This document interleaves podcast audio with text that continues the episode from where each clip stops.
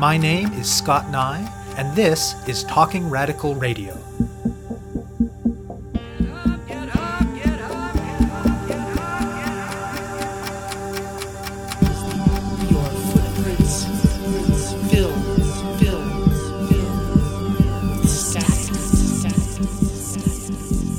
Hello, and welcome to Talking Radical Radio, where we bring you grassroots voices from across Canada. We give you the chance to hear many different people that are facing many different struggles talk about what they're doing, how they're doing it, and why they're doing it, in the belief that such listening is a crucial step in strengthening all of our efforts to change the world. On this week's show, I will be speaking with Florence Stratton and Ed Lehman. Today, the peace movement is not nearly as visible in the mainstream as it has been at certain moments in the past. 2003, for instance, or points in the 1980s or in the late 1960s. Yet a wide range of activities to oppose war and militarism and to promote peace with justice continue to happen in communities across the country. Take, for instance, Regina, Saskatchewan. It has not one, not two, but three active peace groups. The newest of those groups, and the focus of today's show, is Peace Quest Regina, a local affiliate of a national chapter based organization.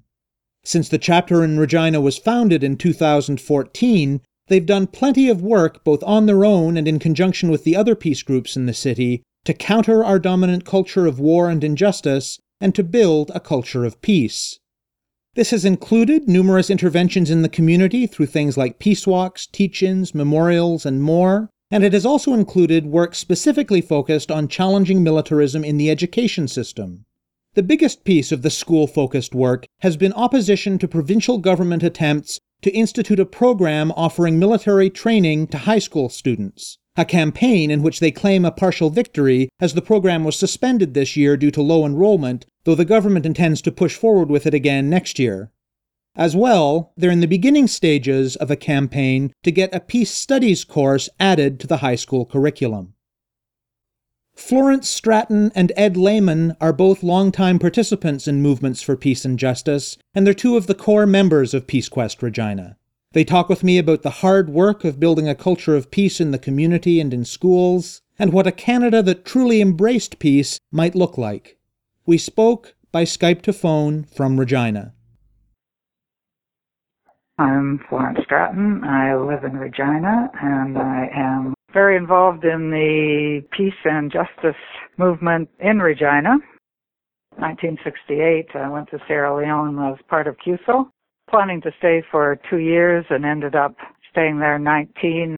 I came to understand many of the injustices of the world, colonialism, the ravages of war, and came back, I would say, a much better person my education really took off in Sierra Leone, shall we say. I learned more, I'm sure, than I ever taught anybody there. And then I, what did I do next? I spent a couple of years at the Catholic Worker in New York. It's a house of hospitality for homeless people, and if you're there as a volunteer, you live in solidarity with poor people. It's also a radical or progressive newspaper. And then I came back to Regina, taught some years at the University of Regina, and since retiring have been able to put much of my energy into the peace and justice movement. A word about Peace Quest. It's a national movement formed in Kingston in 2013 under the auspices of the Sisters of Providence of St. Vincent de Paul. The Regina group had its first meeting in June 2014 and we've been meeting every six weeks ever since. We have about 50 members, some more active than others, but all deeply committed to peace. My name is Ed Lehman. I was one of the co-founders of Peace Quest Regina in the summer of 2014. Since my high school days, I've been active on peace and justice issues. My first peace campaign actually was an effort to raise funds to build a children's hospital in Vietnam way back in the early 70s. I spent about a dozen or so years as an active trade unionist and later went to university in my 40s and became an English and social studies teacher. I'm now a full-time peace and social justice activist. I live in Two Cupar, Saskatchewan, which is a small town about 45 minutes northeast of Regina, where I'm a member of town council. 2014 when we decided to form Peace Quest here, there were two active peace groups in Regina at that time. One being Making Peace Vigil, which hands out leaflets on peace and social justice issues every Thursday downtown. And the Regina Peace Council, which was formed right after World War II as part of the Canadian Peace Congress and is part of the World Peace Council movement. I've been involved with the Regina Peace Council since I was 17, so since about 1970, although I was away from Regina for a few years in between. And in the Regina Peace Council, we were looking for other peace groups to work with. And when we heard of the work that Peace Quest nationally was doing, we were very impressed with their work around building a culture of peace and their work to counter the warmongering message of Stephen Harper. So we thought having a Peace Quest group in Regina doing similar work would be a strengthening of a peace movement in the city, and certainly that has been the case. Many of our projects here in Regina are similar to the projects that Peace Quest National is involved in although they have four main streams of work that they're very strong on, and we're not maybe quite as organized as they are, but we have been working also in the area of education, and we were very involved with the other two peace groups in a battle to not have military training in the high school. And we won a partial victory in that struggle in that the provincial government has suspended the program and we're of course hoping that it will now be canceled. We're also working on a number of initiatives. For example, in October during Keep Space for Peace Week, we will be one of the co-sponsors of an event at the university to discuss the question of keeping Canada formally out of joining the so-called ballistic missile defense program of the United States which was one of the questions that the Canadian Defense Review was just looking at. Unfortunately, most people in Canada are not aware of the fact that we have just undergone a Canadian Defense Review, which ended July 31st. In the review, they considered doubling possibly the military spending of Canada joining the ballistic missile defense of the United States and more formally joining the various military efforts of the U.S. around the globe. The goal of Peace Quest is to foster a culture of peace in the context of official warmongering and war making. There's been a change in government since Peace Quest was founded, but sadly there has been no need to make any radical change in the Peace Quest mandate. The Trudeau government talks a better talk, that is, it's less overt in its warmongering, but it seems to walk almost the same walk as the Harper government, being very war making in its actions. On the one hand, the Trudeau government pulled Canada's six fighter jets from the war in Iraq and Syria, and on the other hand, it retained Canadian refueling and surveillance aircraft in the region to assist with the bombing campaign. Proxy bombing, as some have called it, and it tripled the number of Canadian troops on the ground. The Trudeau government has also extended Canada's military mission in Iraq and Syria for another 12 months and budgeted it over a three year period to 2019. Endless war, it seems. And in July, the Trudeau government committed to sending troops to Latvia as a part of the new NATO defense force to, quote, deter Russian aggression so despite the change in government, the Peace Quest mandate remains more or less the same to foster a culture of peace in the context of official war making. We seem to try and foster a culture of peace by reminding people of the possibility of peace. The media seems to take war for granted, as does the government, despite its now talking about peacekeeping, which I'd like to say a few words about a little later. There are a number of things we've tried to do to remind Reginians and people in the province of the possibility of peace. As Ed mentioned, there was the campaign against the military training program where we talked about the militarization of schools and the whole education syllabus. For the past two years, we've also led a walk as part of Regina Jane's Walks. This year's walk was called Walk for Peace and Justice. We've partnered with Knox Met to create a peace garden, and there's a huge brick peace symbol right in the corner of that garden on a very busy downtown corner in Regina. With the assistance of City Hall, we raise the peace flag every September 21st in front of City Hall and make an occasion of it.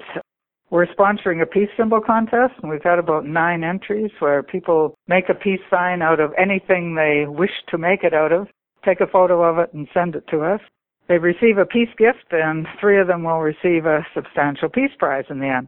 And we have an ongoing postcard campaign asking Prime Minister Trudeau to work for peace in Iraq and Syria. We're also concerned by things like Islamophobia and the scapegoating of Canada's Indigenous peoples. We think a culture of peace is a culture that would encourage all people living in Canada to treat each other with respect and dignity. There must be justice for there to be peace. That's something we've reiterated from the beginning. There isn't going to be peace until there is justice, and there's a long way to go, both within Canada and abroad, too.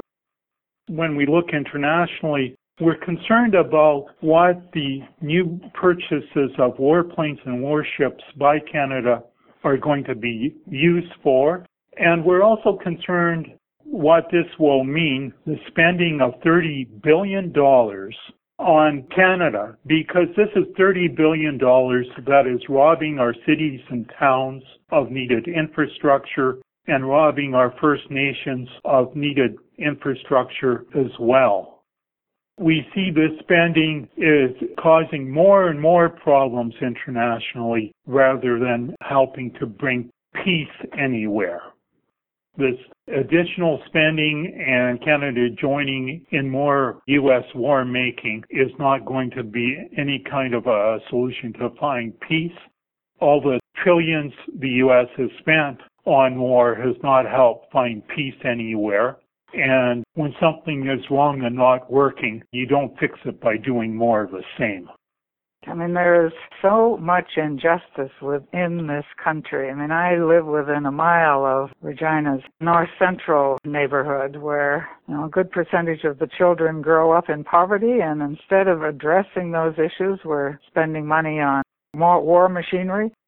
It's unbelievable Maybe let's go into more detail about a couple of the initiatives that you just mentioned. Let's start with the campaign against military training in the high schools. Within a month of Peace Quest Regina being founded, the provincial government announced that military training was being added to the curriculum of Regina high schools, both public and Catholic, for grade 11 and 12 students. The program had some specific features that are important and that many of them were evidently aimed at enticing students to take the program. For example, it was offered during regular school hours. The students who took the program earned two credits toward graduation and they were also paid $2,000. So there was a big bribe, you might say, there. It wasn't just Peace Quest, it was four Saskatchewan peace groups, the three Regina ones and the Saskatoon Peace Coalition. We worked together on a campaign to have this program canceled. We did a number of things. We ran a workshop, which was very well attended. We ran a letters to the editor campaign and then also a petition campaign, which garnered over 2,000 signatures and drew lots of people's attention to the whole issue. We eventually handed the petition in at the legislature, which again got us a lot of media attention. There were so, so many questions that that military training program gave rise to. I mean, should we be educating our children for war? Shouldn't we be encouraging them to resolve conflicts nonviolently? Should our schools be endorsing war? What's the difference between a military training program and the use of child soldiers and so on? It fit right into the Peace Quest mandate as well as into the mandate of the other peace groups in the province. And um, then we were absolutely delighted when we heard in early 2016, it was January 2016, the program for 2016 was canceled due to low enrollment. When the program ran in 2015, out of a possible enrollment of 40, only nine students graduated from the program. By the time January 16 rolled around, the school boards of both school systems had had workshops to encourage students to apply to the program, but even with all of that, only five students had successfully enrolled. Now, according to the military and the education officials, the reason for the low enrollment was that the military application process was, I'm quoting, very rigorous, and students were unprofessional when it came to filling out applications, and they didn't meet application deadlines. But, of course, the peace groups have a very different view. I think the school boards and the military's view of Regina High School students is very insulting. They're, in fact, very smart they know what happened in Afghanistan, the many dead and wounded Canadian soldiers, the high rate of PTSD among Afghan vets, and the descent into chaos in Afghanistan. I mean, of course, we would like to think that we, the peace groups, could take a bit of the credit for the program's cancellation. We certainly did raise public awareness, but Regina's young people, I think, deserve all of the credit. They turned down $2,000. They said no to being educated for war. Now, as Ed said, the school boards and the military insist that the cancellation of the program is temporary, and they intend to make it available again in 2017. So our piecework continues. We have called on the two school boards to respect the students' decision and cancel the program permanently.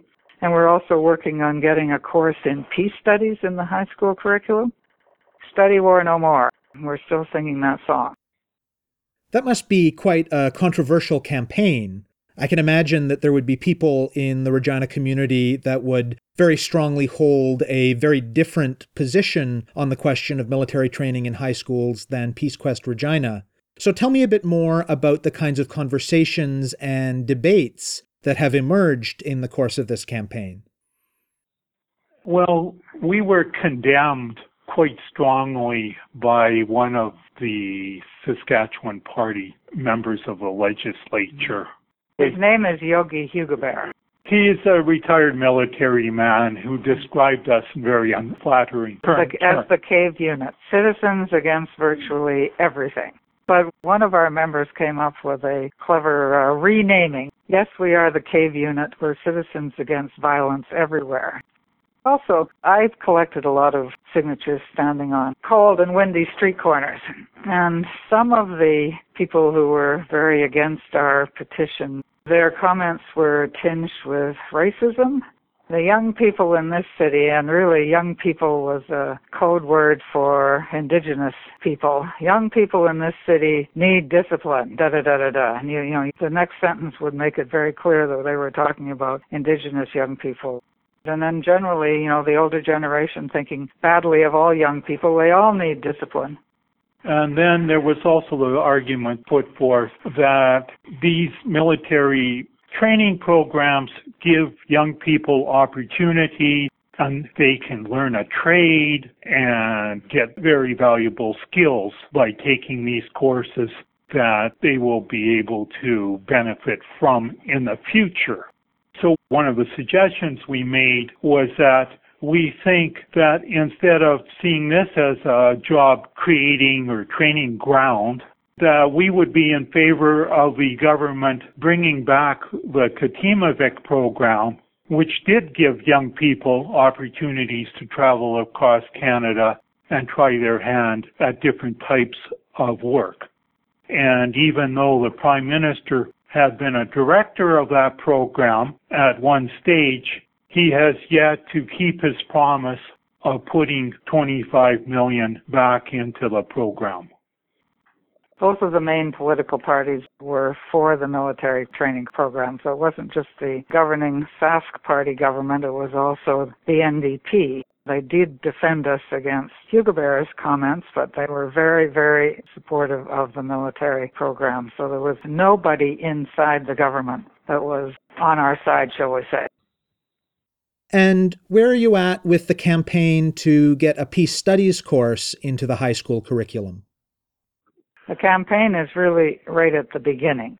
Peace Quest in Kingston has a bunch of curricular material which we intend to take a serious look at and then try and make a proposal to the two school boards here. I don't think we can add much more detail. We're just really getting going on that. Let's maybe switch away from your work focused on the school system into something in the broader community. Maybe tell me more about the Peace Walk that you mentioned. The Peace Walk, we focused on locations in the downtown that have some significance in terms of the peace movement or movements for social justice. Too often, buildings are singled out honoring some military person or some very wealthy person. And we wanted to focus instead of that on a kind of social history connected with these various locations. For instance, locations where various peace workers used to live, memorials. We talked about the On-to-Ottawa Trek as one. We talked about banks and interest and the overall money system at another location. We visited the cenotaph and someone spoke on what World War One was really about, a you know, futile futile slaughter. With John A. Macdonald, we talked about his policy of starvation of the Plains First Nations people right in the Regina area. We visited a club which was until a few years ago the Assiniboia Club, which excluded Jewish people until the 1970s and women until the 1980s. And we had a we had really quite a huge turnout for that. I mean, more people than we expected. There were about 50, I think. And we all learned about Regina's history, which is ongoing history of racism, violence, exclusion, sexism, homophobia, as we got to the end of it, we thought we could do it again with just a whole set of different locations. We spent time at the police station. I don't know if you've heard about the Simon Moccasin case, which has made national news, but a few years ago, Simon Moccasin, a young indigenous man who lives here, was walking home through downtown Regina and the police stopped him and demanded to know where he was going, see his identification, and he, you know, he asserted his charter rights and they slammed him against the wall and handcuffed him. And this case is about, I think, to go through various court systems or human rights challenges. So there's all of these issues that are not just in the past. I mean, John A. Macdonald is in the past, but the legacy of that is in the present, and there's the current injustices. It was self-educating as well as hopefully educating some other people too. And turning briefly to the big picture, the national picture, what would be necessary for the Trudeau government to be able to genuinely say that they were following an agenda of peace? Yeah, I'd like to say a few words about the Trudeau government and its can campaign promise on a traditional Pearsonian peacekeeping agenda. And now we do have Canada gearing up for a peacekeeping mission in an unnamed as yet African country. But the concept of peacekeeping, even going back to 1948 when the UN first developed it, is problematic. In my view, it's an instance of Orwellian doublethink, and it's carried out by soldiers who bear arms and who have been professionally trained to kill. You can't really do peacekeeping while bearing arms. It seems that peacekeeping is more like war making. What we need are peacemakers.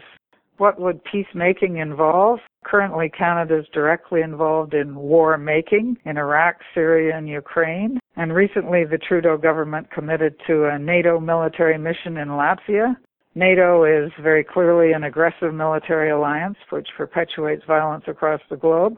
Canada also sells arms all over the world, including to Saudi Arabia, China, and the United States. Quote, the most warlike country on earth, according to former President Jimmy Carter.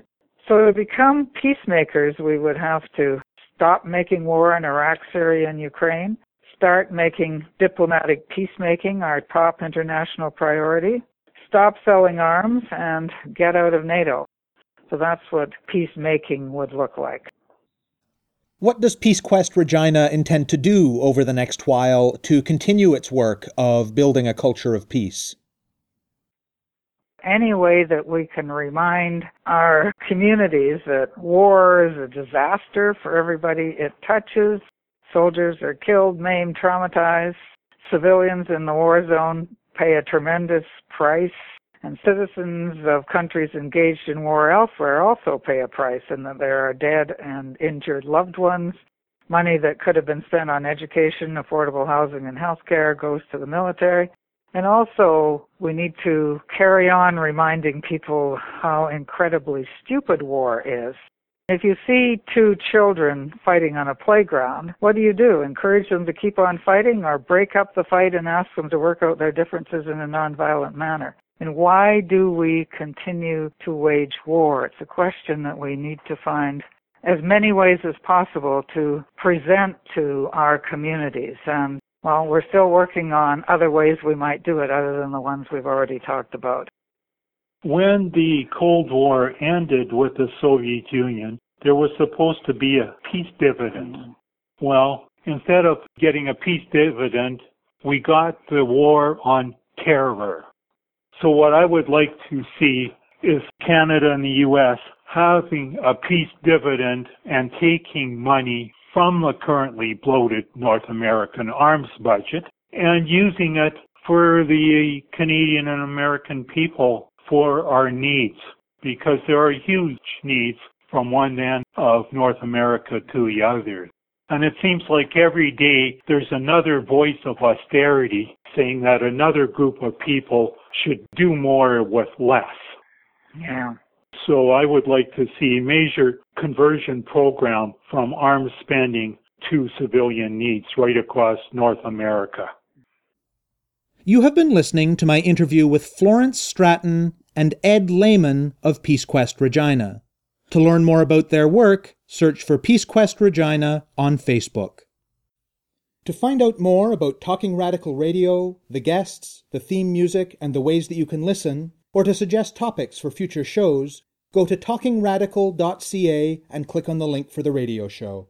On the site, you can sign up for email updates or follow us on Facebook or Twitter. I'm your host, Scott Neigh, a writer and media producer based in Hamilton, Ontario, and the author of two books of Canadian history told through the stories of activists, Gender and Sexuality, and Resisting the State, both from Fernwood Publishing. Thank you very much for listening, and I hope you tune in again next week.